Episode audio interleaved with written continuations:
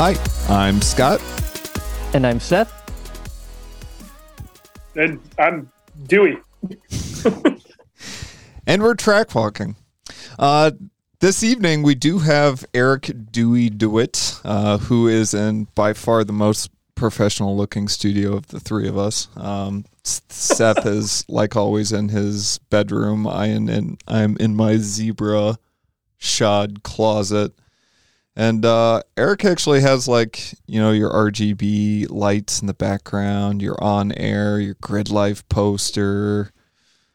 So professional of you. It's so legit. Yeah. Just trying to turn it up for the audience. we, we don't, it, jokes on you, we don't record video. So. well, I mean, I could I could turn my lights off, but it just it's nicer in here this way. If if I turn the lights on, you really realize how much of a disgusting hole this is. Yeah. I get it. I get it. well, besides uh, talking about spider javelins before the show, um, glad you uh, glad you feel better. We uh, you got sick last week, so we rearranged things. But you are, I, I love to do stereotypical introductions of guests. Um, okay. You are known for being one of the loudest people in the Grid Life paddock. I think, bar none, I can't really think of anybody else I could I can hear as distinctly as you. Uh, you're known for playing around with Subarus and thinking they're the best thing ever. You... I didn't say that. yeah, but it's what you're known for. I mean, you that, don't have to yeah. think that. You just we just have to treat you that way. Yeah, it's uh, fair. Um, used to be known for having very spiky hair. Yep. And blue. Blue, that's right, blue spiky hair. And um yeah, you're so, you used to have a time attack nemesis, which I'm sure we'll uh we'll talk about. I still have a time attack nemesis. Okay. But yeah. He's just getting further and further away. Yeah, that's um so anyway, um, yeah. So let's we we usually like to take a, a quick step back, kind of see what your kind of on ramp to track things was. Like, what got you interested in doing uh, race car things in the first place? So I've always been pretty competitive. I was really big into track and cross country in high school. Um, so it was just a form of racing. Car stuff just didn't, that wasn't something that happened in my family. Like motorsports in general, like racing vehicles, um, didn't really happen. But Gran Turismo did happen, and that was massive for me. Um, the mm-hmm. first Gran Turismo I want to say was like 98 um, somewhere during that time period. That's uh, when I started to gain a little interest in cars. But again, track and cross country is all I was thinking about. Yeah. then was, I what was your I went event? to Marine Corps. What's up? What was your event in uh, track and field? So if you if you did cross country, he had uh, was, 800 I was, Yeah, I was I was more of a mid distance runner, and then I ran cross country just to keep the uh, uh, endurance. Um, in what I, I, looked at cross country as the off season track is what I lived for. Gotcha. My mile and 800 were really were, were my money. Nice. Okay. I only know this because my wife did the same distances in high school and college. So, like, when I hear somebody didn't overlap in those two sports, I'm like, I know you because I married one of you. Yep. so, yeah, I mean, it, the competitiveness was always there. I, I got really heavy into cars. Um, when I was in the Marine Corps, uh, I was DDing for some guys who lived. Um, we were in Southern California. I was there for com school. They lived in Southern California, and we started going out to the street races out there before the first movie came out. Mm-hmm. And then uh, they they would bring me out to that, and it was this like eye opening thing that you could take a um, you know, like a four cylinder and rip and like just stomp these V8s. It was it was huge to me. Like that that was I, I love that whole underdog concept and I'm like I can afford that car. and uh, so I, that that really struck a chord with me, and um, I started getting heavy into cars at that point. Um, while I was in the Marine Corps, everybody else was. The movie came out, it went nuts, yeah. and then uh, well, and you've got time, you've got disposable income, like you can. I, I knew I'd like to say guys. I had lots of disposable income, but I just didn't. I was so poor. Um, okay. I, I, I, I don't want other people to look at this as uh, the way they should go about getting into cars, but um, you know, I did a lot of things I regret when I was younger and during that time period, and a lot of it involved with street racing for a lot of money. There was a lot of Honda stuff. I actually started as a Honda guy. I gotta know, was like before the first Fast and Furious came out, was it really like that? I mean, there was a lot of stuff they got right. And what a lot of people don't know is it was a lot of Marines they used as extras in a lot of those. If you look in the background of that uh, opening race in the end where Dom's doing this, you know, he's got his arms out and everything else. If you look, everybody around him's got a high and tight. Yeah. yep. And that's because it was all Marines. And it was, it was, yeah, they, they brought piles of Marines in as extras for that and it, it worked out. But either way, um, yeah, the but a lot of the stuff they did there, where they would just shut down streets and run all night, and like the types of cars you're seeing, and um, uh, especially that like meet they had before in the first movie where everybody met at kind of this like industrial area, mm-hmm. that looked like a car meet from that time period. And they got a lot of that very right. I mean, they got a lot of stuff. They just, it was stupid. Four wide, spray painting, on the roads like that. That just was crazy stuff, you know. Um, they they had whoever they had helping them explain kind of the the scene and the feeling of that time period. They got it very right. Whoever they had their well, I know who their technical director was. They had it very very wrong. Um, Craig Lieberman should be uh, brought to trial for uh, his sins. Fast and Furious but, uh, crimes he would put clear taillights in a GTR if he could have got away with it. Um, but either way, I that was that was huge, and then every that movie hit, and everybody got into the scene, and it was it got really easy to make quick money on the side with my Del Sol with a um, you know a B16 with some work done to it. I was and, I was gonna ask which Honda. Yep, I had a '94 Del Sol VTEC, and it was an original Del Sol VTEC, and uh, yeah, it had some work done to it, and it, it was it's like a mid 13 second car, but for its time period, that was pretty quick. Yeah, you know, and then the WRX happened, and I got my 02 WRX in late 02, and when that was I. I grew up in Michigan. I'm from Michigan. I'm from the Muskegon area. Um, what? And I was going from North Carolina back and forth all the time, and I wanted something I could drive in the winter. And the concept of four doors and turbocharged, and it just all kind of made sense. And then that was one of the worst financial decisions I had ever made in my life. And everything good that I have in my life came from that poor decision. Okay. That's so, that's a life lesson for you maybe. it's one of the reasons that I'm so married to this brand because my career, my wife, my kids, it, it, like all 90% of my friends, what I do now, why people even know who I am, it has to do with that one stupid brand that everybody makes fun of. Yep. Yep. So what was it what was it about I mean I I, I mean I, I hear that you say that you liked competition.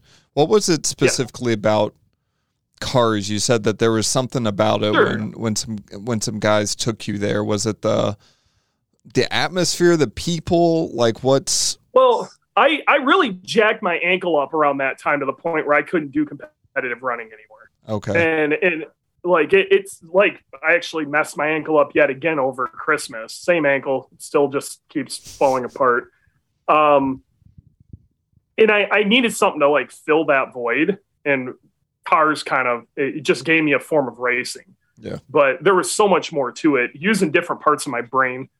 Um, it, the the I the ingenuity of the whole thing really was interesting to me too, especially mm. within the import community during that time. Like V8s have been done to death, and here's guys taking these really small displacement engines, sticking, you know, turbochargers or nitrous or revving the living nuts off of them or whatever. It was just different, yeah. you know, and it was it was so seeing a, a Civic hatchback, you know, stomp out a Mustang, which when were when I was growing up in the '90s, the it, it, was a Mustang or a Camaro. That's just what people drove in our. And you got to understand, I'm from Western Michigan, grew up in a union family. There was no bringing a Honda home, so that that just didn't exist to me. So this was this whole like other world. Yeah. But as far as getting seriously like competitive with cars outside of drag racing and like street racing and stuff, and that scene just being kind of you know entertaining until it all kind of fell apart. That didn't start till way later way later. That was that was me getting drugged to a grid life event and me going, "Oh my god, I think I could do this." So you don't have any transition between just being like a streetcar guy and being a grid life guy? Not really. So I was a I was a hardcore streetcar guy. Okay, street racing, things of that nature, and I I grew up and grew out of that. You just couldn't do that anymore. Yeah. Okay, right. past about 2004, there was you it was bad news to even think about doing that. Yep. Um, which again, even earlier than that, it was bad news to even start. And I'm I'm significantly older now and can look back at that period of my life and see how stupid that was. But when you're young and stupid, none of that uh yep. really registers with you. But it, I went for years within the Subaru community doing like drag racing and things like that at Subaru events, maybe going to some local drag race stuff. That was that was racing. You know, that's that's really all I had. I did do a couple of autocrosses and they were a good time. And I did one um like beginner HPD event just before I left North Carolina to go back up to Michigan. And uh I don't even remember what track it was at. Um it was like uh, some sort of infield on an oval of some sort, and so I wasn't even sure where I was in the country. Um, so uh, either way, it was it was a good time. I went with a bunch of buddies, and you know, I boiled my brake fluid right away, and uh, I was I it just didn't seem like I, I didn't even know how to get into that community. It's still even though I managed to go to one of these events, it still seemed inaccessible. But this whole time, I'm seeing time attack and all this stuff in the magazines and that is what interested me. Like the drag stuff really wasn't that interesting to me. It's just it's what everybody was doing. Right. Um about this time period i had already came home from the marine corps became a pi worked as a pi for a little while and then uh ended up moving over to chicago. I got really close with one of the shops in the area and ended up quitting my job to go work with him and that's when I kind of turned my my hobby into a career. And at that point, that's that's it, it gave me uh, a little more access to things I didn't have before. But it was still years before I ended up going to a Grid Life event, realizing shit, I can take my car to a track, like, and and there's people like me there because any other time I had been to uh, like that first track event or helped somebody at something else. It was always like old guys, BMWs, you know, Porsches, things like that. It it it wasn't Ratbox Civics and you know it, things I can relate to. Uh. That first Grid Life event, which was 2014 or 15. The I want to say 14. The first festival. It was the first one I went to. Okay. Um, the company I was working for at the time was a sponsor for it and they got free tickets and they're just like, you're going because we need to do some social stuff and this. And I'm like, okay, I guess I'm going. And I stole my wife's 05 STI. I'm like, well, I guess I'll just drive this for the weekend. I had a fucking riot. Um, and that was Graham. Graham was the guy with me. Um, Graham and I both decided, dude, this was great. I never want to drag race again like I, I'm so happy we don't have to because all we do is go out there and break. That's all Subaru drag racing is. Is like bop, bop, bop, bop, bop, broken. Like that's that's Subaru drag racing.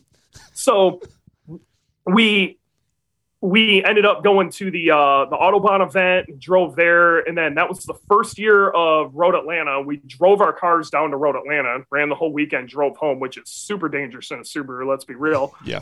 um, I ran every single session too, and it was stupid hot. Um, but as we're doing this, we're looking at our times. Both of us are realizing we'd be competitive within time attack. So we decided to just do time attack the next year. Now, so we made that jump probably faster than we should, but I've been doing a lot of like, I, I this sounds really stupid. I've been doing a lot of competitive Forza at that point, so I had a fairly good understanding of how to keep a. It, it, finding the speed was fairly easy. It was more finding the format and making sure that I was comfortable within what I was doing. Sure. now, your wife's. You mentioned your wife's STI. You actually competed in your wife's STI. Oh yeah, for... no, I straight up stole it from her. um, so I ended up taking my wife's STI the next year, um, putting more aggressive suspension on it, more aggressive tires, redoing a bunch of crap, ripping a bunch of weight out of it, and and using that car to compete. And that's when you know I ran into Spaz, who is the other loudest person on the the uh, in the paddock. Yeah, that's fair. And we we went straight to war and and honestly, I had some of the the best times of my life. That's where I ended up meeting Jackie. Um, that's where I met a lot of these people, and uh, just absolutely fantastic times going to war with these guys in what was then called HPD Plus, and now it's called Street. When when we took this, what essentially was supposed to be a beginner time attack class, and turned it hyper competitive. Um, so that's all our fault. Um, yeah, but I, I drove her car for three years, um, as hard as I possibly could. I put four engines in it in that time period. I uh, I I hit a wall with it. Um, I, I remember the band-aid for years. I remember the giant band-aid on that car. Oh man, the day I hit that wall, it, when I hit the wall, it wasn't even during competition either. It was at uh, uh, the very first track day picnic um, yeah, so it, I got. It, I'm sure you've been to Blackhawk Farms, and oh, yeah. you got to the outside of that kind of almost infield section where the the curbing is really really big. Yeah, yeah. I got up on there trying to chase a, a Lotus through that area, and uh, it, it just grabbed me and threw me into the wall. And oh my god. You can't actually ah, touch that we curbing. spent hours just trying to make that car look like it wasn't destroyed. I must I I must have been there because I've been to all the track day picnics.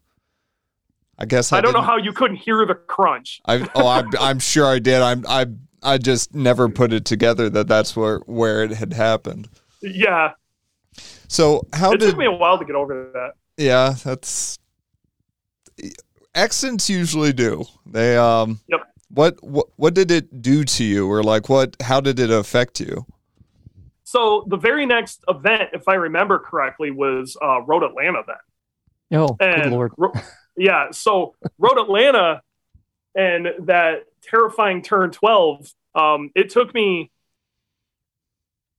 I, I ran this. That was that event was awful. I ended up calling her almost in tears for I think the second session when I started trying to pick some speed up. Um, because through turn 12, the car would just start to the ass would start to come out through 12. I wasn't allowed to run any aero. and if I put the STI wing back on it, Spaz would destroy me down the straights. Like he already had almost 15 miles an hour on me. It would have been like 25 if I would have put that wing on. Um, so I, I needed everything I could get out of it. Some sketchy alignments and uh, taking the center differential. And as I was going through 11, I would I would put it in lock, which would essentially make the car understeer a ton going through 12 and then unlock it as I left 12 was the answer to that. Doing, and, you're um, doing F1 stuff in the middle of your uh, laps. I, I, I, had to find a way to get chill out, and I wasn't willing. I tried playing with sway bars, but it made me slower everywhere else on the track, and it just wasn't worth it. I hate that track. I've got to be real. I'm so happy I don't have to go back there because it is just it scares the shit out of me because of the, the potential consequences. Yes, I, I was. I watched. You remember that was it the first or second year that was just a rowdy pile up right Yep. in the front straight. I think that took out Doug Wynn's car, you know, a couple of GTRs. Like it was like a there was like seven cars on the front straight that I got all wadded up. It was it was nasty. It was like the worst rat grid life's ever had, and that stuck with me because that happened like right in front of me. And that that track, I don't know. It just there's some about 12 I cannot keep myself planning through there. Um, so I give up huge amounts of time. We were overlaying my data to Jackie's at one point, and it's just they're he he would absolutely kill us through there. And it I just it, it's testicular fortitude that I did not have for that. Right, you have a kid, you start thinking about things like that was that track is the reason I one of the biggest reasons I went to street mod because I'm like I need a cage and I like I can't afford the weight in this car. I'll never be I'm already really not competitive. I'm having to drive borderline dangerous with this thing to be competitive. I need a cage. I and that, then I can I can add aero. I can get this car to settle down, more power, yada yada yada. Hmm. And uh but it was it was really I need a cage. And if you look at my cage in my car now, like it's a rally cage. Like I have bars where there shouldn't be bars. It is so heavy. That car is so much heavier than it needs to be. And I, I'm okay with that. I feel better about that. Yeah, after at least in my experience, I found that after I I hit a wall, you start at all the tracks, even the ones that you had been to previously, you start noticing all the things that are there to hit. And Yeah. hopefully like not in the heat of competition, but like you start noticing how close things actually are or how far a car can actually go when you do get off. you track. you start to get a it- you'll start playing scenarios in your head on how can I end up in that. And uh that's a bad place to be because that'll get in your head. sure. It, it'll make you uh again, everything's not about turning a lap time and and I've had to as age has gotten to me. Um that started to creep in, but uh You're not that old. How old are you right now? 40. Are you? Okay. Okay. Yeah. You're Yeah. in you're in Let's there. try. just- He's just aging better than you, Scott. That's That's I'm that's about to fair. turn 41. I don't drink, I don't smoke. I hold it down. I graduated in 2000. There we go. There you go. Good So- for you. Uh, so when so when you touch the wall, touch the wall. When you hit the wall at Blackhawk, how long would you say that that actually took you to get past that? Realistically, probably another year. Like another year's worth of events. Hmm. Um, it took me going back to that track to regain respect for it. Um, it also made me realize it was probably a good thing. I have a, a theory that everybody, every guy, at least one time in their life, needs to have the shit beaten out of them so they realize they're not invincible. And uh, I this was kind of like that reckoning. I kind of needed that because I thought I was way better than I was. And for as bad as that was, it was actually an extraordinarily minor incident to bring me down. Like Sure. something knowing what I know now, I needed something along those lines. It, it humbled me a bit, and I've I've become faster due to it. Yeah. It stops me from overdriving cars because that starts to creep in real fast. Yeah. You said that you met your wife through Subarus. How did how did I mean were you guys making Mm-hmm. The out in the Subaru back of community one or tight. like All right, and and I was kind of the front end of, I, I was the front end of the the community shop, and then I was basically the face of our community in the Chicago area for a pretty long time. Um, long story short, we had a big group of us that was helping a buddy move into his house, and this it was actually the the ex girlfriend of the guy we were helping move in, his brother, and that's and it was it was just that's how we met, and then she she decided she was gonna come to a meet, and and we started talking, and I pretty much immediately dumped the girl I was with, and uh. the rest is history. We've been together pretty much ever since. So Okay. that was holy shit, like 12 years ago. I kind of missed that that mid 2000s car culture that was like forums. You'd meet people on forums and they'd Yes. invite you to meetups. And there was there was a period of time post Fast and Furious, but before I don't know, 20 Social media yeah, before social media. or Instagram. Yes, where like everything happened on on the forums and in real time meetups, and you got invited places by real people that you met online, rather than like I don't know. Instagram is not. I, I feel like it's not like real people. It's what people want to show you. there's no discussion within an Instagram. And one of Yeah. the things Instagram, most of the people behind these huge accounts or these cars that are really popular or whatever is honestly, you don't want to see those cars in real life. Um, because when you do, it it's not. It, there's a lot of Photoshop out there. Um, People are photoshopping cars like they do supermodels. Oh my god, yes. Oh my god, I didn't know that. Oh. This Oh, makes me so sad. I, yeah. I should. I feel like I should have known all this time, and I oh, never oh man, have. it's bad. I mean, I, I talked to you just talked to Rob Wilkinson sometime about that. I guess we will. Have you looked at my car up close? It looks Oh. great in photo. yeah, it's she's rough. She's rough, She's man. rough. She, it's used. It is a very used vehicle. Well, Yeah, I, should- I guess I should have known that. Like like Brian, even Scott's car in Instagram, Scott's car looks amazing. it's uh, Yeah. But I always thought Now, that was just now like some of these show cars, they take it to a whole new level. it's so aggravating. that is. but either way, annoying. like there's no discussion on Instagram. Okay, there's Right. no, there's nothing behind it, and that's that's something that the entire community, not just the racing community, is missing with forums, and and and it, it it sucks because car meets were amazing at one point, and we we were really big every Wednesday. Every Wednesday was the meet, and it just was meet night. And I everybody knew you're either bringing your wife or she understands.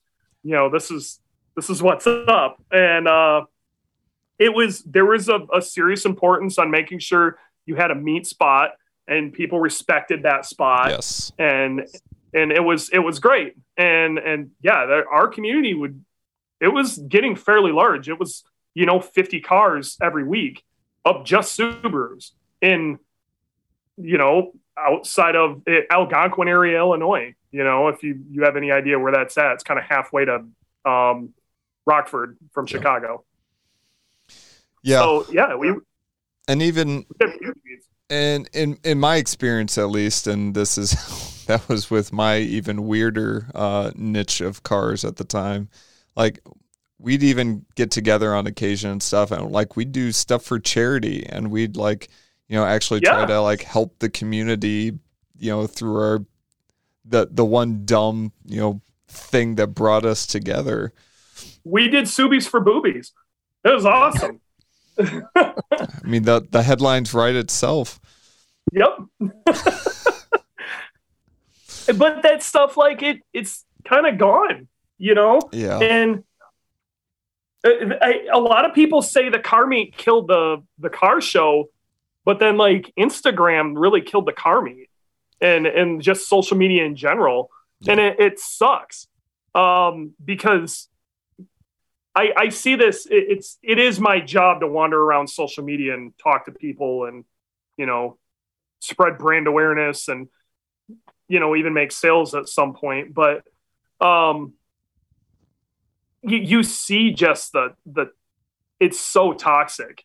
And and it's so toxic on so many different levels. You you have you have companies exploiting you know what it's all become. The you know people talk to each other in a different way. Something i've never understood is on forums i don't know if you guys remember this but people would really attempt to make uh you know a, a proper sentence. They wanted to sound intelligent on a forum and they would do everything they could to spell check themselves and make sure they sounded even though you this was a name some made up fake screen name you know what i mean? Nobody knew who you actually were. You really wanted to sound intelligent.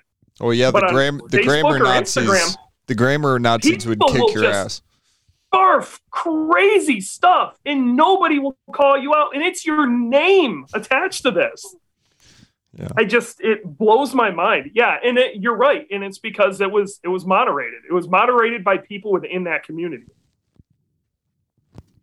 and and that's kind of so i think about like the grid life paddock as a forum of sorts and there Yeah. are key people who do speak up when things happen or call people out or help to guide the culture that they want to see and Sure. things like that um, i mean i can think of a few instances we don't have to necessarily dig up dirt on anybody but that something happens and you or someone else is like no that's that is not that is not what we're doing today Yeah, we, we can be and, and it, that'll happen all through the paddock. You know what I mean? On, on a bunch of different levels. And that's one of the reasons I, I love grid life. And probably one of the reasons I was attracted to it and didn't even realize it is yeah, it kind of does have that forum vibe. And you, you, you care about what you're saying. You know, you don't want to sound like a moron in front of these people. It matters to you.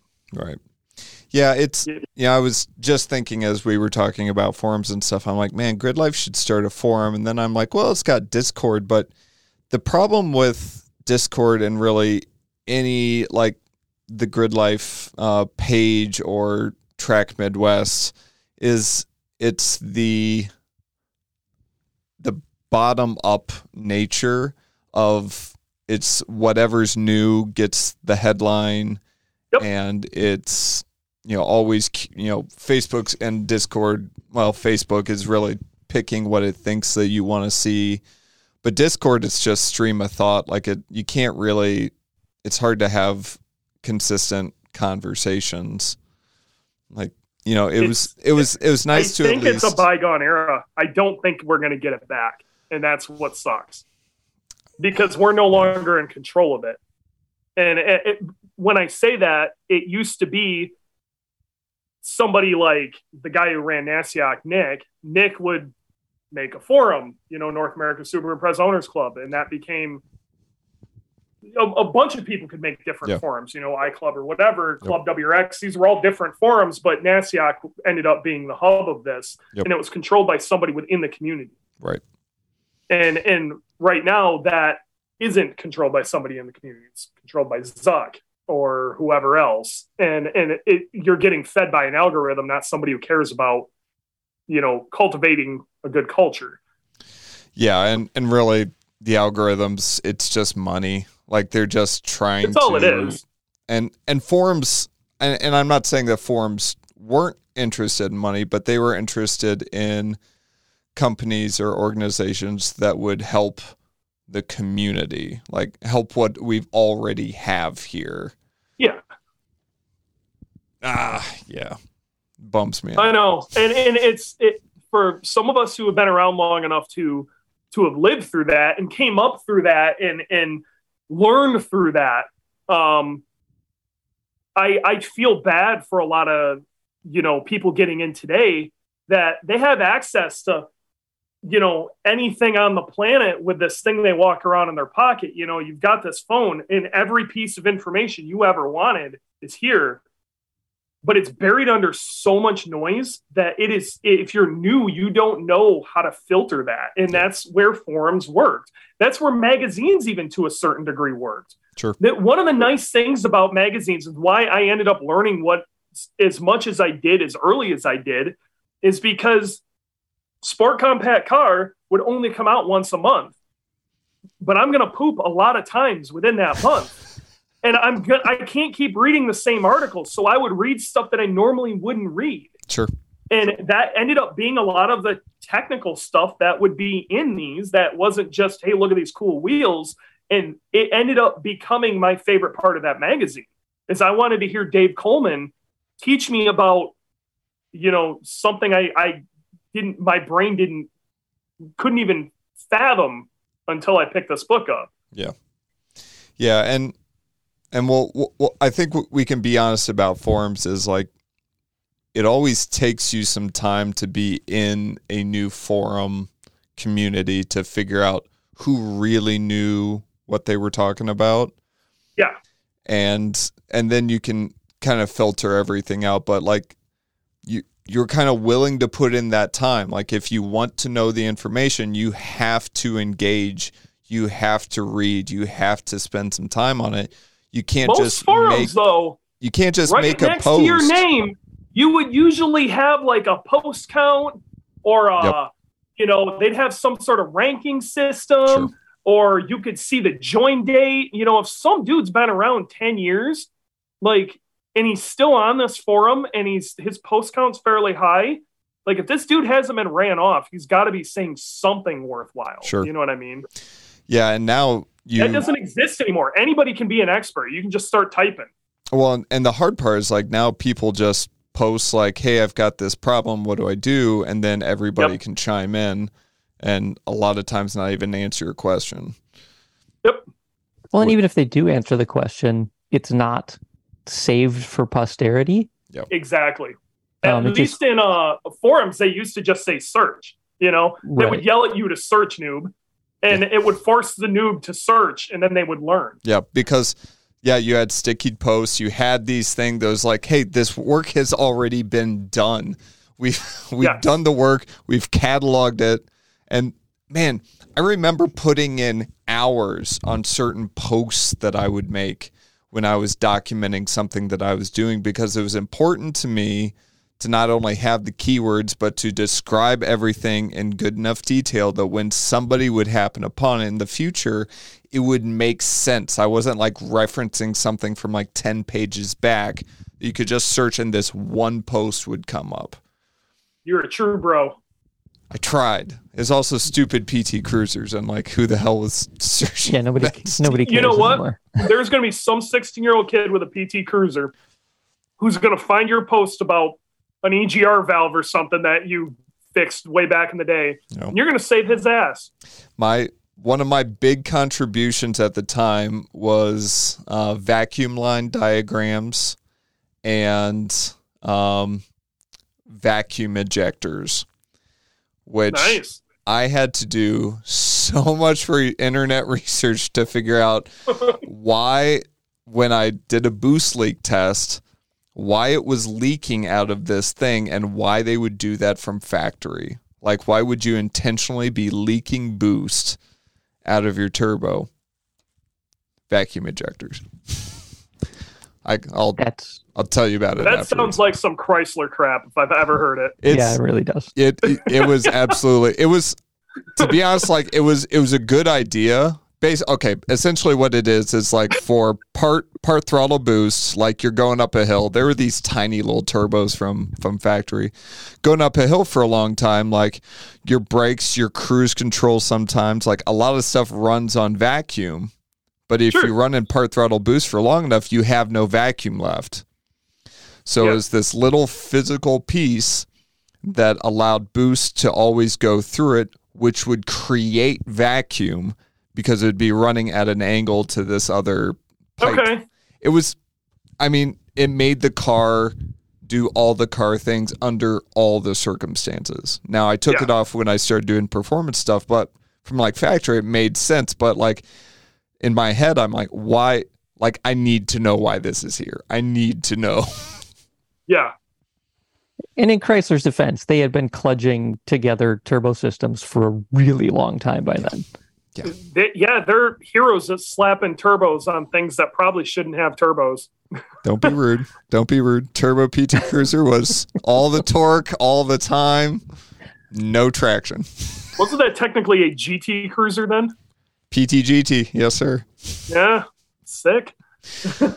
Um, actually, So my wait- my old car is actually currently up for sale, and I definitely thought about it for a hot minute because I it's mean, it's for sale it for what I, funny. I sold it. Like it's up for sale for what I sold it for, and he did a lot of work to it, and it still looks good.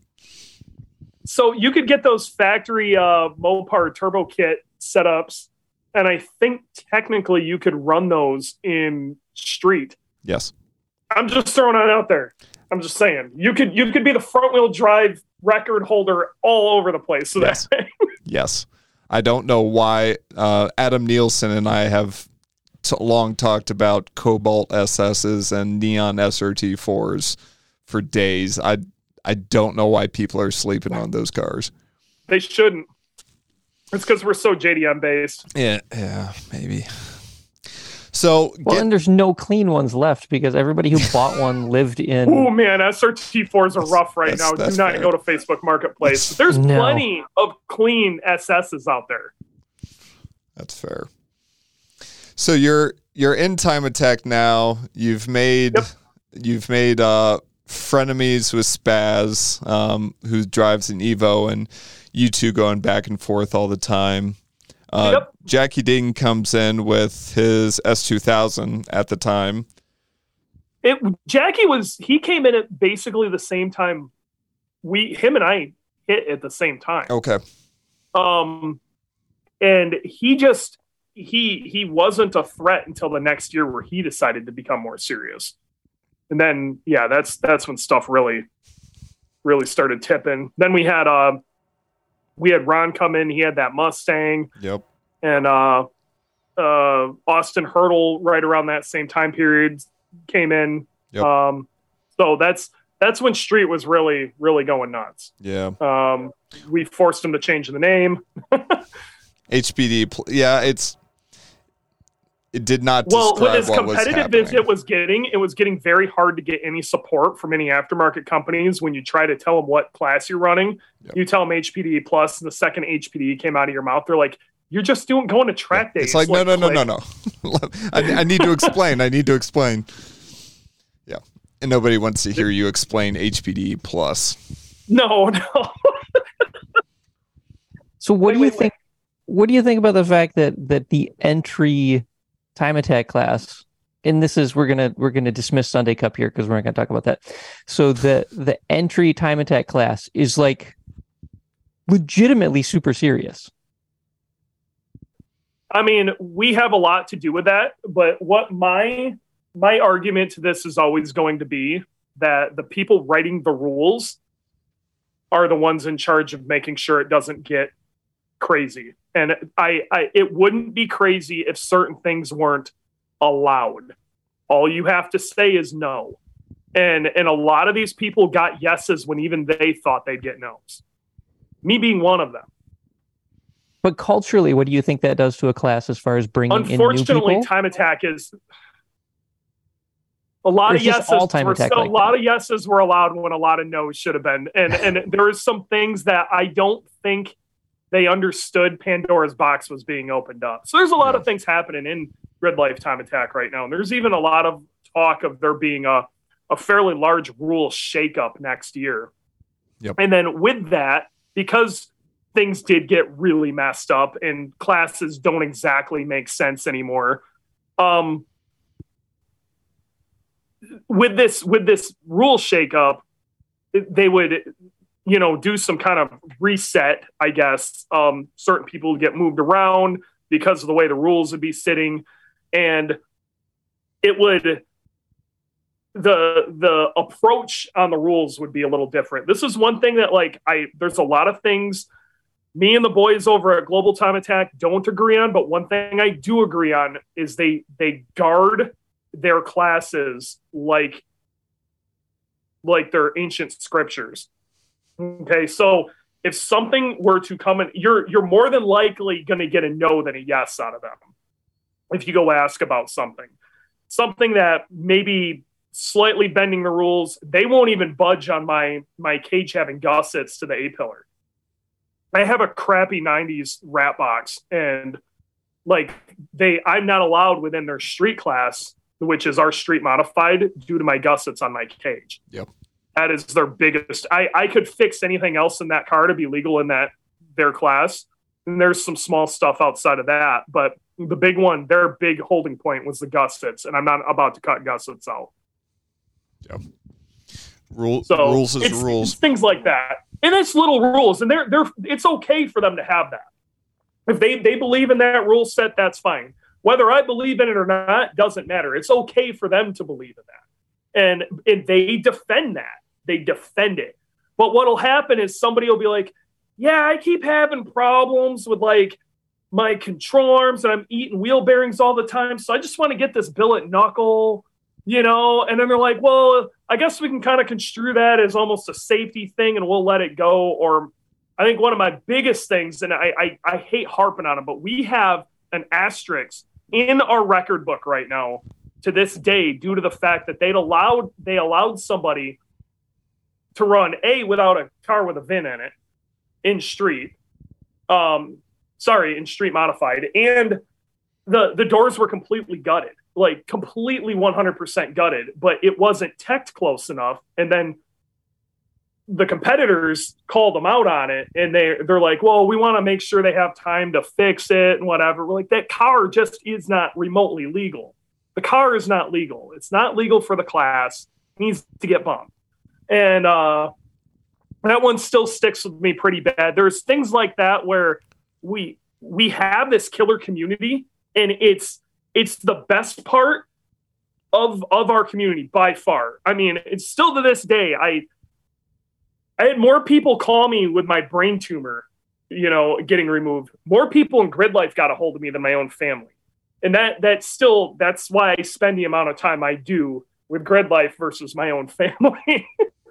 um but that because of that nature, we don't we're we have a really hard time saying, nah man, it, it just ain't right. And they've gotten a little better about it over the years, and there's some butt hurt and you know, people move classes and change what they do in grid life and things of that nature because they didn't like the way the rules were brought down upon them. But they're that's one of the problems they've kind of created this monster and they can't uncreate it now. And the only way to really do it is go, okay, we're going to freeze the record book. With time attack, once you let once you let the monster out, it cannot be put back in. Right. Once Pandora's box is open, and the record has been ran, it's there. So this is why people go really nuts in time attack before anything's even happened. Because if it after it happens, it's a problem. Um and uh, you know, that's uh, I, I don't even remember where the hell I was going with all that, but no, the, the rant the typical time attack rant. Did we screw that class up? Did we screw Street up? Yeah, we screwed Street up because we got wildly competitive, but nobody told us no. Well, and somebody should have told us no. And but what I what I also hear from even driver development to yeah some some car build development stuff as well is that when you have close competition like Street and even Street Mod does, is mm-hmm. that does elevate the competition. I mean, yep. I remember when I came into grid life, like one of the most interesting things was what was happening in Unlimited because we had these three cars that were yep. continually showing up with of course they were like wild crazy builds for the time and you yep. know have yet continued but as soon as only one or two started showing up and then it was only one sometimes like the class kind of disappeared because the competition wasn't there exactly and that's street and street mod especially street mod. And the other thing i want to say too is the goal of the rule book in in in one way or another is to make parity okay? That's that was really the goal is how can we make these cars all equal? And one thing you can say about street and street modified is our parity is incredible for how fast our cars are. Sure. They're, it's absolutely incredible that you can have this like street mod we'll have six cars within a second you know that's insanity at any point any that's that's nuts you know every you'll get the the occasional jackie ding runs away with it but I mean, it, it, when we're at Gingerman, it's it's it's nuts. It's and we're talking. McLarens, crazy Imprezas, you know, S two thousands with DCTs, like turbo vets, like all sorts of crap. Like these are just wildly different cars. Yet we're all running freakishly identical times. So the rule book is working for what it, its intended purpose to make parity. The problem is, you know, we've exploited every little we're we're using the entire sandbox and to to and and you it's hard to get into and i could see how that would be discouraging for somebody who's coming in um, this is something i deal with a lot because a lot of guys my own customers ask me hey you know i want to get into time attack. What do you think i should do? And they're talking about big engine builds and all this stuff. I'm like you need to build something very basic and go to street. Like well i already got a big turbo and all this. Sell it. Go to street. Like you need to you need to dial your entire situation back. Go buy a brz like go run some club tr get your get your feet under you.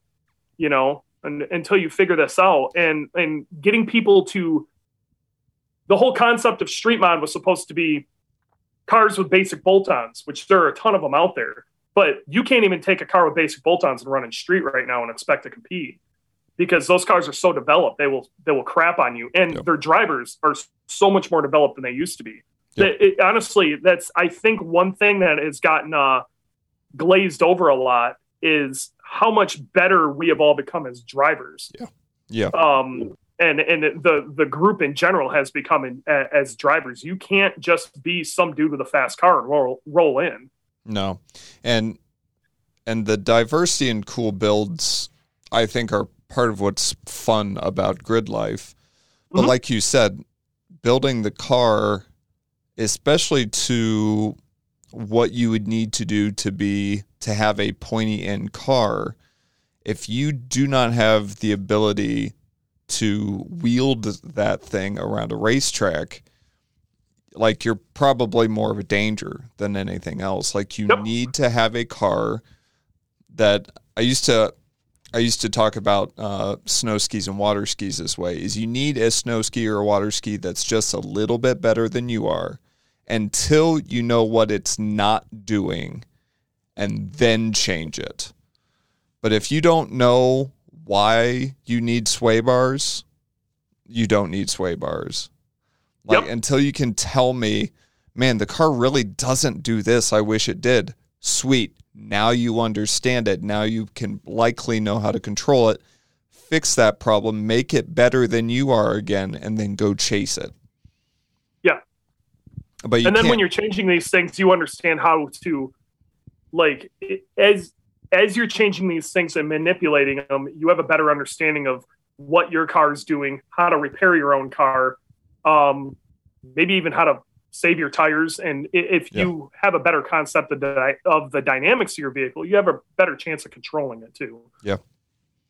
When I instructed autocross, I always told people once I got three or four events in, I said, okay, what you need to learn now as a driver is how to listen to your car because your car is telling you things. And the number of people that showed up in very fast cars who had no idea which end was breaking loose first was just like like if you can't feel certain things about your car, you have like don't spend any money on it. Learn to listen. And I think yep. that that that rings true in a lot of track driving too. Like you don't know how to listen. You you don't know how to tell what your tires are doing at the front and rear of the car separately. If you can't if you can't either hear that or feel that or do any of that, don't change things. Learn how to listen first. Um, Absolutely. So, having said that, do you have?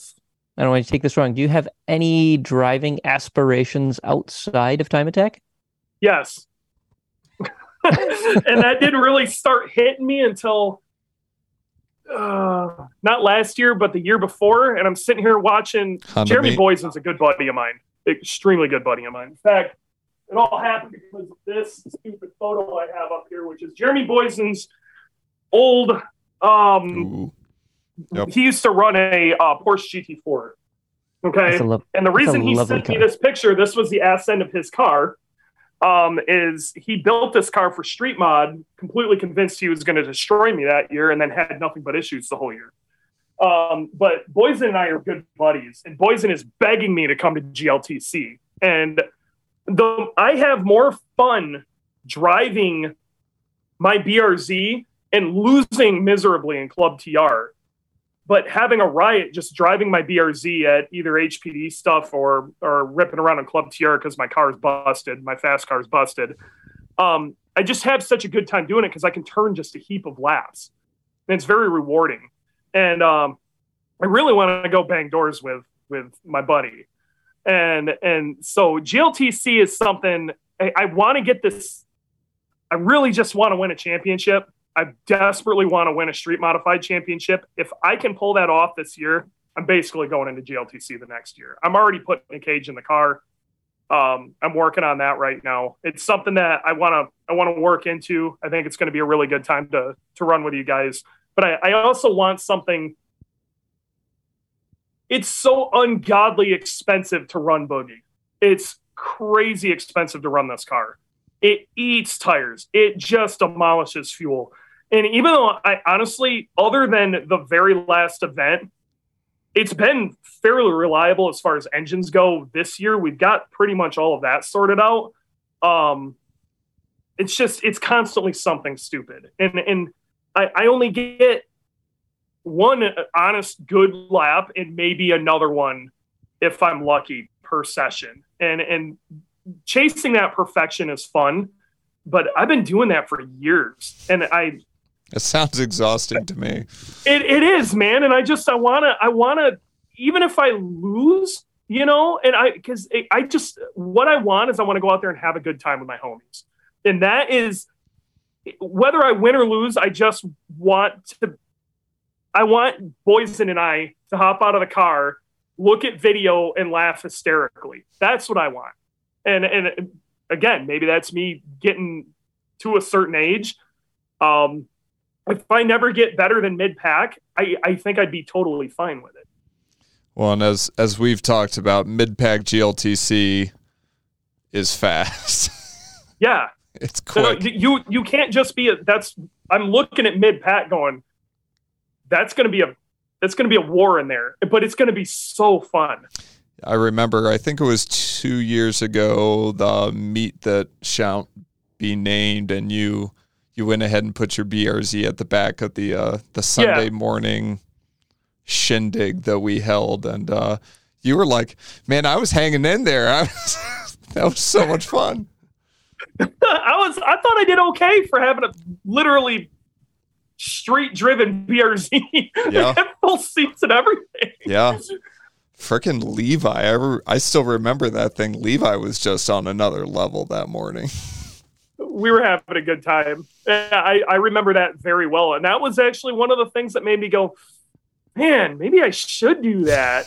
Um, then I start helping my buddy develop his uh, his Club TR BRZ, and uh, we got a whole bunch of weight out of that, and it's allowed me to kind of like see what works and what doesn't, and take what he's doing with that, and then compare times, and it it, it, it would put me basically mid pack. And his car is rock solid reliable.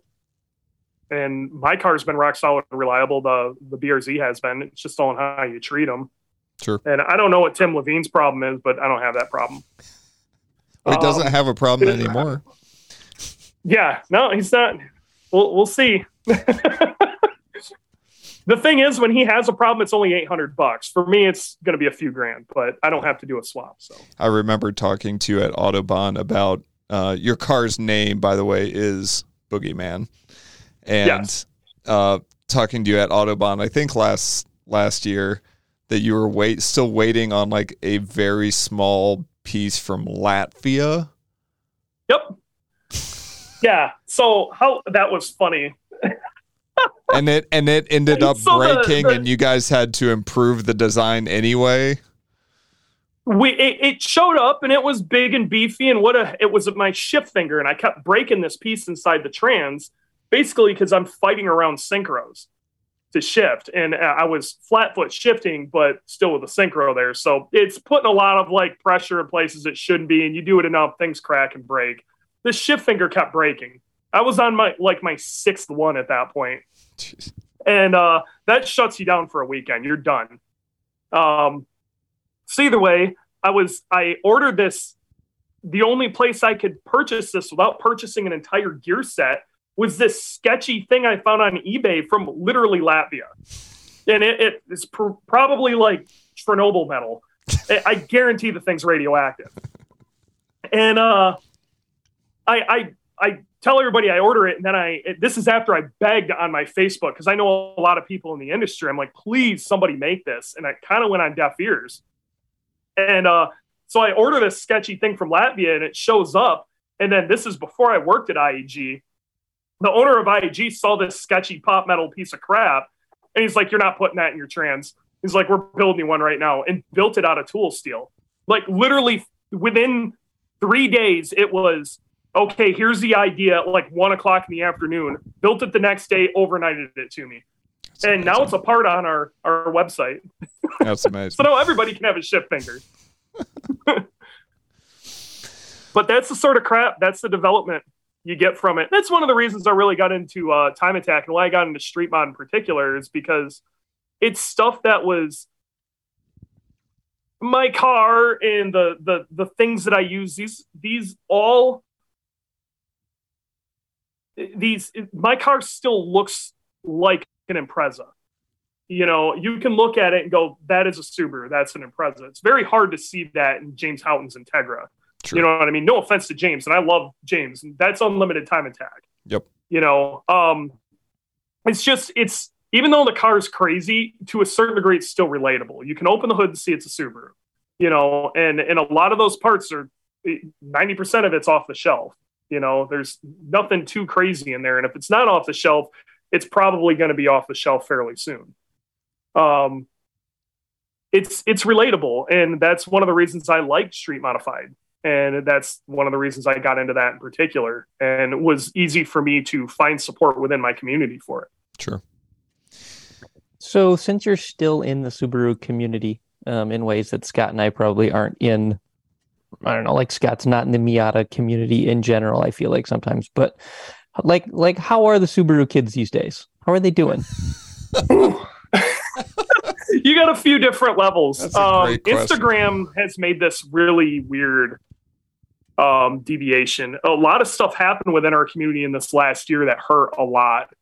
Um, it I'm not mad at the EPA and the stuff they've been doing as much as people think I am. I don't think all the EPA did was start enforcing laws that were already there. But we had our our entire industry, not just Subarus, just just when you modify a, a, a vehicle with a VIN number past 1985, you're in a gray area.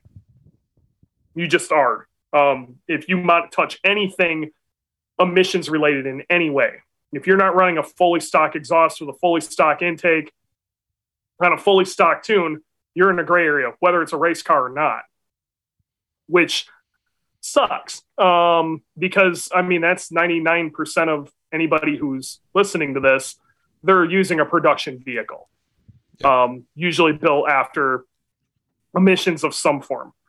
Um, this year, Cobb Tuning, which was our are they were the the major player in tuning within Subarus, and what they did is reflash stock ECUs. They got their door kicked in hard by the EPA, and basically to survive, they had to they had to cut a lot of the functionality that the race side of us used. Um, of being able to remove certain things and turn the check engine lights off so then we didn't have because people were using it improperly. Right. Um, and that really hurt the the industry has been kind of reeling this year from that. And then a lot of people who were trying to do naughty things got hit really hard. Um, a lot of people who are used to being able to make 900 horsepower street cars um, that's no longer a thing unless you're willing to you know spend the six grand on a motec um, for a lot of us with you know cars with CAN bus and things like that. The guys who had been doing this for a long time are the like me, people who predate Cobb. This didn't freak us out too much because you know, like myself, I I'm already on a standalone, and most of us race car guys went standalone a long time ago. Um, but for the rest of the Subaru community, they didn't know how to deal with this because the only way you tuned your car was Cobb. It's just what you did. And when right. that went away, I'm, I'm not going to lie, the community deflated a little bit um, we took um, if if IAG wouldn't have um, started dabbling in the Bronco accessory community, we would have had a very very tough year. Um, that would uh, a lot of people. I'm there have been areas of that that that shop that I think would have uh, we wouldn't have been hiring. We would have been turning lights off. So, um, Yeah. So that's allowed us to continue to develop in that area, but we've had to change how we develop certain things, and our approach to like how we used to do flex fuel has had to change because that used to go through. Uh, we had these things called tumbler generator valves, and these these valves they're they're for cold start emissions, and everybody would just delete them. Okay, it was just the first thing you did is delete these valves Yep. and those extra inputs are what we use for flex fuel. Well, when everybody had to plug those back in because they were throwing check engine lights and needed to pass emissions and stuff like that, uh, flex fuel had to go away. A lot of people got really mad about that because Cobb had already sold a bunch of um, equipment for that and kind of didn't give anybody uh, warning on that. So the the the Subaru community has been kind of reeling this year. In general, like the parking lot meet life has kind of went away. Um, I'm happy to see Stance is finally dying. Um, it really is. It's really I don't get phone calls for, hey man, I want to put my car on the ground and put 22s on it anywhere near as much.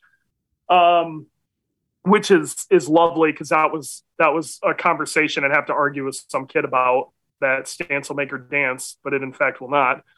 Um, and and I get a lot more calls these days, which is really awesome. About hey, how do I get on track? And and it's nice to. I wish there were more parking lot meets, but it, because I want them to be talking about going to the track. I think parking lot meets are a great way for people to meet up. Mhm. Um, but a lot of that is dying because everybody just pops on Instagram. You know, everybody looks like they're doing something, but they're not. yeah, and part of my And uh, part of my thought and I don't I don't even want to say worry, but it kind of came up to me when we stopped uh, driving the Miata to and from events is that all of a sudden I didn't have a car that I could take to meet. I mean like a cool car Yep. anyway that I couldn't take to meet because I now had a race car and this race car doesn't go down streets very well. no, And so as I see the popularity gain for on track driving, um, I keep seeing you know the number of trailers increase as well, and that can be a mm-hmm. conversation in and of itself. But I'm I'm almost worried that the increase in an interest in driving on track is going to continue to drop parking lot meets because it, it might. the track is your meat. But look, look how many people that that's dangerous too because look how many people got into cars because they happened to be getting ice cream one day and saw like some dudes hanging around a car, you know, chatting it up, you know, two or three guys with their cars there. Totally get it. That's a lot of us got into it that way. And um that's that's going away. It's going away fast. My, and how do you cultivate both?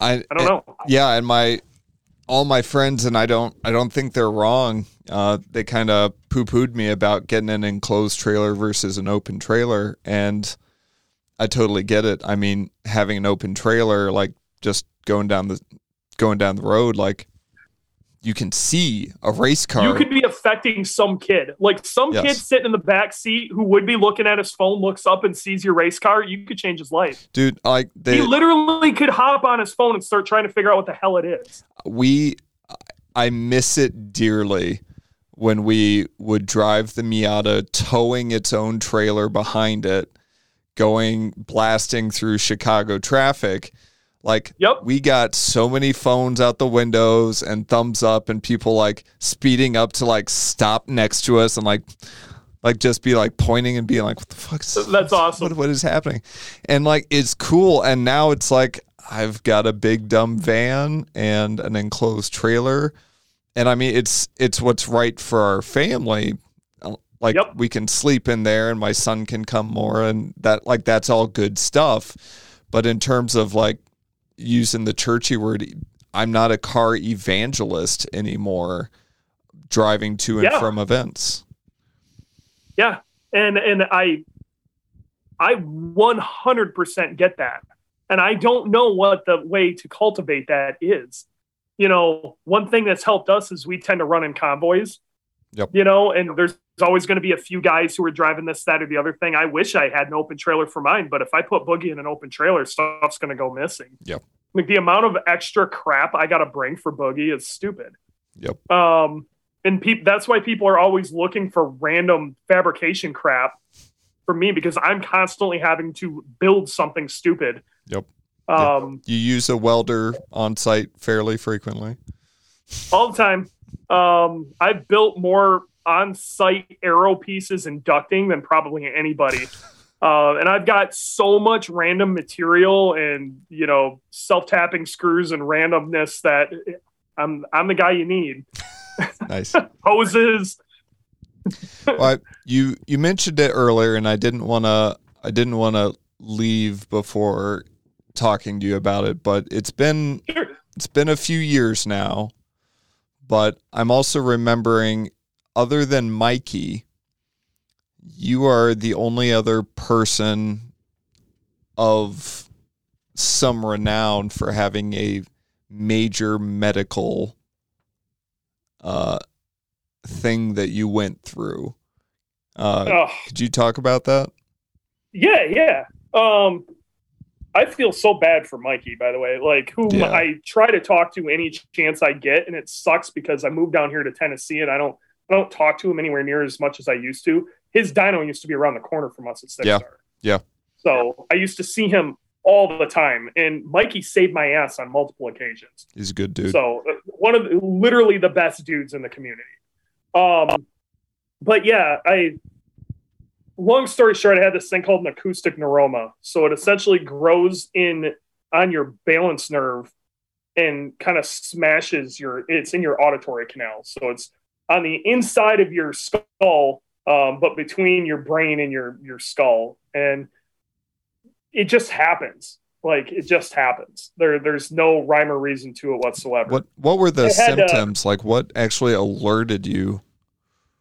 so I was at a buddy's party for New Year's. There's a couple of things. This is what forced me to say, okay, something's really wrong. Um, and it was the the clanking of the dishes was the most nails on the chalkboard thing I've ever heard in my life. I had to leave this party. Um, and we left at like 11:30, so it was like a New Year's party, and we left early because I I couldn't be in there anymore. It was it was like I was about to beat my head on the wall. It was it it was awful, and I I can't really explain it, but it's like that clank. It was like this the most high pitched, horrific shrill every time, and it would just echo in my head. And I kept trying to explain to my wife, that, like I I don't know what's wrong, but something is wrong. And I've been telling her for weeks before, I'm like, I think something's wrong with my hearing. And the reason I knew that is because I was playing a whole lot of PUBG at that point, and being able to hear where shots are coming from is massive. Sure. And all of a sudden, shots started sounding like they were coming from weird directions. And I, I went through all of my audio settings and crap. I'm like, I even bitched at them on the forums. I'm like, you guys changed something in your crap. Like, I can't hear shots for shit now. Like, I, I went nuts because I'm, I, I, I could not figure it out. Yeah. Um, so I, I, but then I started hearing that clanking. So stuff was getting worse and worse. And I told her, I'm like, I got to go see a doctor. And it was funny. The first person I went to was just a random practice. They were, they're like, well, take some like Sudafed. You probably got like a cold or you're stuffed up. And I had to like argue with them. They're like, I need to go see an ENT. Something is wrong with my head. I had to beg for them to recommend me to go to an ENT. So finally got that recommendation and went up to this guy and he he gave me some they they gave me this like steroid and it helped for a couple of days but as the steroid wore off like my hearing and everything went to crap again and he's like you know what we're just gonna we're gonna do a an mri just to check and sure shit there it was Damn. and yeah and most people like my favorite story about people who have these um mark ruffalo you know the guy who played the hulk Sure. Okay. Mhm. He was on set at- doing a movie and goes to the set doctor and says, Look, I had a dream last night that I had a brain tumor. I want to be checked out. This is freaking me out. And he had a bigger one than I did. Freaking Weird dream. crazy! Just and he had no other symptoms other than he had a dream. Um, but long story short, they ended up having to cut my head from like here to back here, peel the whole side of my skull off. Um, then they like smash it up into this like kind of powdery shit. And then they take a hunk of fat from your stomach plus that powdery shit kind of like paste it all back together after they go dig on the inside of your skull and hack it out. Um, I'm totally dead in this ear, so take a loud person and then make them half deaf. Now I'm twice as loud. um, so yeah, other than that, I got my balance back pretty quick. Uh, they were worried I wasn't going to be able to drive that entire year. I wasn't hearing that. Um, I got my balance back real fast. Um, come to find out that my ankle that I was talking about earlier Yep. with running actually like was a huge part of my balance issues, and my ankle is completely jacked up, way worse than I thought. So we spent most of my uh, physical therapy sessions working on my ankle and not my balance. Um, so yeah, I got back in the car, got right back to it And after they, you know, pulled this hose out of my head that was, you know, draining fluids and crap. Yep, I remember I remember that. You uh putting on a helmet, like all that's fine. Yeah, no, putting on a helmet's fine. That first, I'm not gonna lie, the first event that I was at, I was probably at a hair early. Um, I only ran a couple of sessions, and that was the second I could stand. The, it, you your perspective on life changes a lot after you realize a random tumor can come out of nowhere. That I don't smoke, I don't drink, you know, I don't deal with radioactive anything. Besides Latvian pieces. Yeah, I mean, well, that that came later. Um, I uh, yeah, after you you start to real you start looking into these, you, like a random tumor can just happen. You start looking at life a lot differently. So the second I was able to stand again, I already had the chassis for Boogie, but I figured I'd build it through the year. I'm like, no, screw it, we're doing it right now. And we built the car, and it took us about two months of literally no sleep. And that's why Boogie showed up with no paint. It looked ugly as shit Yep. but it was what it was and that was built within a month um and i'm still dealing with some of the sins of putting that car together that fast i'm still finding things of yeah we probably should have done that differently and things get improved as i go but i really wanted to make that first event because i needed it for points. And i had to go out there and at least turn a few laps or it was going to screw me. Um which we did. And yeah. you know we did okay that season considering that we uh you know we we almost shouldn't have even been there at all. Um that first event yeah it, it sucked. It- i'm not gonna lie putting a helmet on hurt my head. Um this side of my head's still pretty numb but like the pressure of it kind of sucked but after the next event i was fine You know, as I think back on the the conversation, like your your story almost seems one of I mean, aren't aren't they all, but like one of growth and development kind of through a perspective shift. You know, you you were talking about you know, your foot racing and then you were you know, messed up your ankle and then you had cars. You had um you hit a wall and all of a sudden you kind of realized what could happen there. You had a Yeah. daughter and all the implications of like i had a son. Son i'm sorry. You had a son and like all of a sudden the implications of like wanting to be a father started creeping in. Yep. and then you had a tumor and like most people i know who have are recovering from and surviving tumors like that moves the needle on your life a bit um so i i guess just not really a question but it it's just been interesting to to hear about the number of shifts that you've had that have kind of like land you where you are. I think some of it is I am really ADHD, so I tend to hyper focus really hard. And if I turn, if I can use that to my advantage, it's it's awesome. Like building that car, it was no problem for me to focus on that for a month and a half. Sure. Um, you know, but sometimes I'll catch myself staying up till 2 a.m. researching Alexander the Great. Why? I don't know. You know, it happened recently to me with RC cars. Like I went way down the rabbit hole. Now I own like four thousand dollars worth of RC shit. Why? Because I'm stupid.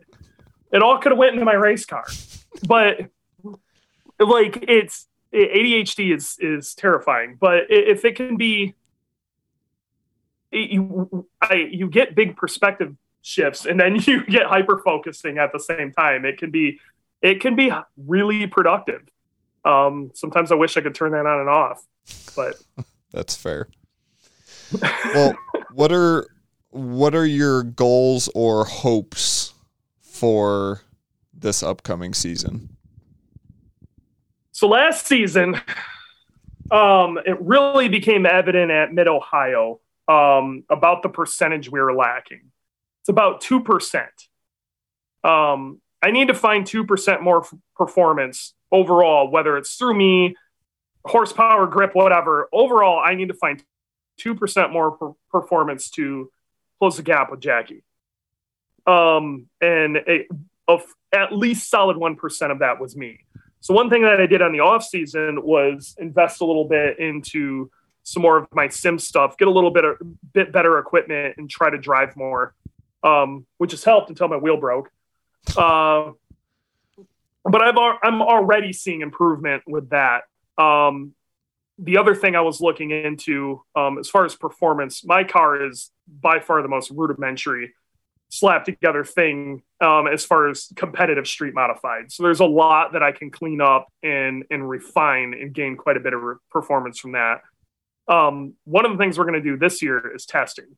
Um, I, I uh, one of my big goals was to get some help um, on getting some more test time and I'm I'm going to be able to get that this year. So I'll be up in Chicago a few times, um, doing some testing, working with some of my my old buddies over at Six Star and uh, some of my new sponsors, um, trying to find some speed, getting me more comfortable in the car, and actually comparing me to um, another pretty solid driver, um, and trying to see if we we can find some some more speed, what we can change in the car. One thing that I've I've really only been other than a buddy of mine that unfortunately just doesn't come out to these anymore. I've been the only one driving boogie this whole time.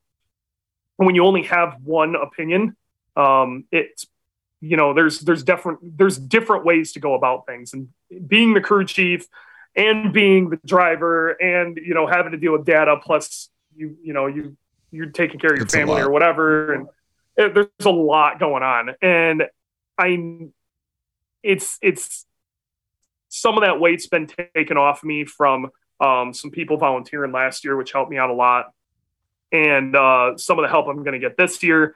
Um, but having having somebody else drive this car and go, this is what I think about it, is going to be helpful because it's. I have a feeling that's going to be very enlightening because I you just get used to driving around problems. I've noticed that because I'll I'll hop in my buddy's car and we're we've both been developing that. And what he thinks is perfect, I think is completely screwed up. And you know, we'll we'll find speed in different ways and being able to overlay each other's data helps a ton. And because we're in the exact same car and fairly similar environments and it, it helps. It's helped me as a driver comparing to him and him comparing to me and Good.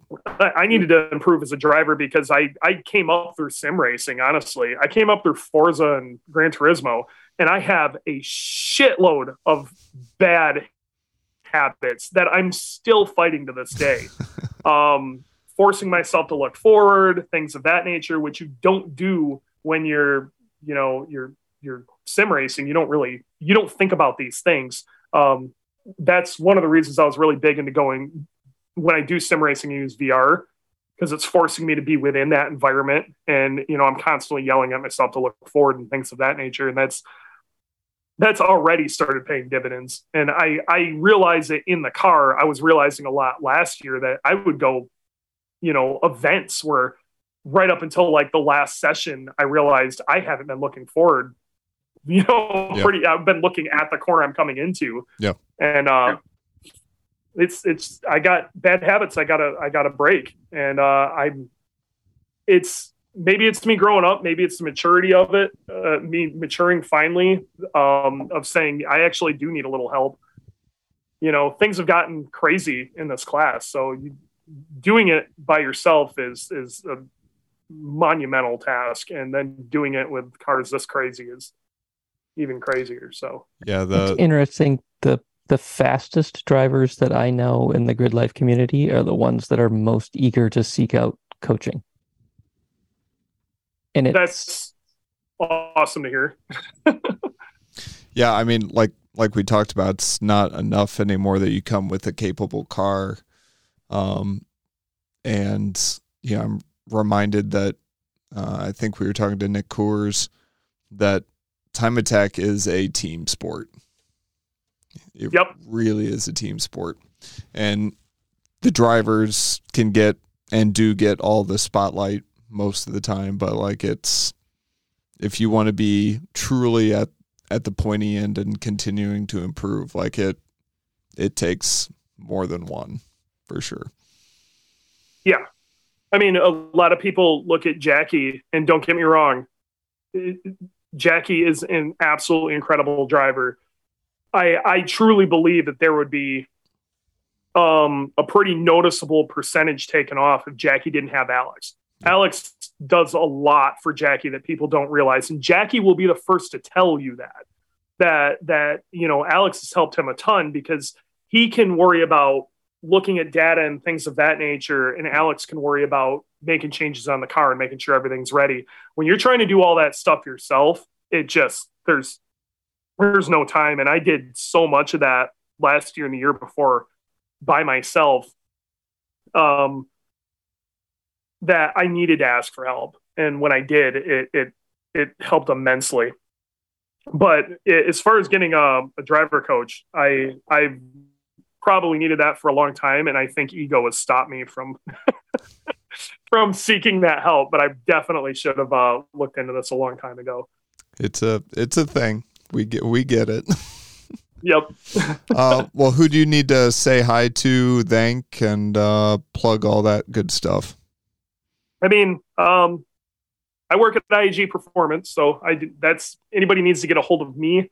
They need any help with their Subaru, um, you know, getting to the track, things of that nature. I'm, I'm, I'm always open to chat. Um, we have the IAG Subaru Insiders Lounge where I live cast every week, talk about all sorts of stuff. Um, and then, uh, you know, I, I want to. Six Star Motorsports has been with me for uh, a million years. And while they won't be on the side of the car this year, a, a, lot of those guys are a massive reason why I managed to make it where I did. Um, so those guys worked their ass off, uh, getting me to where we were. And man, we put a shitload of motors in that car, and we we had some rough times. We had some good times, and I miss those dudes over there. Um, then you know, Fortunato and the rest of the dudes. This year, we're going to be working really close with uh, EBC Racing has gotten involved with us, which is going to be really sweet. And uh, Go Fast Bits has also got involved with us. That's going to be really sweet. Um, and then Fuelab, um, those guys have been with us for a long time, and I love them pieces. Um, they took one of the most annoying problems of a big power Subaru and made it the easy button with their surge tank. Those guys are killer, easy to work with. If you guys ever need the easy button for your fueling, just talk to Fuelab. Um, past that, you know, maybe the guys out at Al's Auto Body and you know all the people out at Grid Life who's been killer. So yeah, good good people all around, pretty much. Yep, just great community. And if if you have ever thought about getting involved with with track stuff, you you're not going to do better in Grid Life, um, especially for the community side of it. Yeah. Um, like I said, when I had my tumor, um, there's more people within the grid life community got a hold of me than you know genuinely worried about my my well-being than my own family and that that was also a quite the perspective shift on who i want to spend time with um, i stopped taking time away from the track for you know petty family crap when these people wouldn't even call me to say hi you know you quickly realize that your your concept of family kind of changes a little bit don't get me wrong my immediate family all of them were right there. But that, that like non immediate family, I ain't got a whole lot of time for that. So Yeah. Well, we're certainly glad that you're still around and uh, choose to spend your time uh, in the paddock around the same people we like to hang out with. So, and thanks for taking the time to to talk with us. yeah, Um, anytime, man. Um, you guys are killing it. You're you're one of my favorite podcasts to listen to on the on the road, and I'm on the road a lot lately. So well, thank you. Appreciate that. Thanks. Well, for the three of us here this week, I'm Scott. And I'm Seth. Who are I'm you? Dewey. And uh, we're track walking. We'll talk to you next week. Yeah.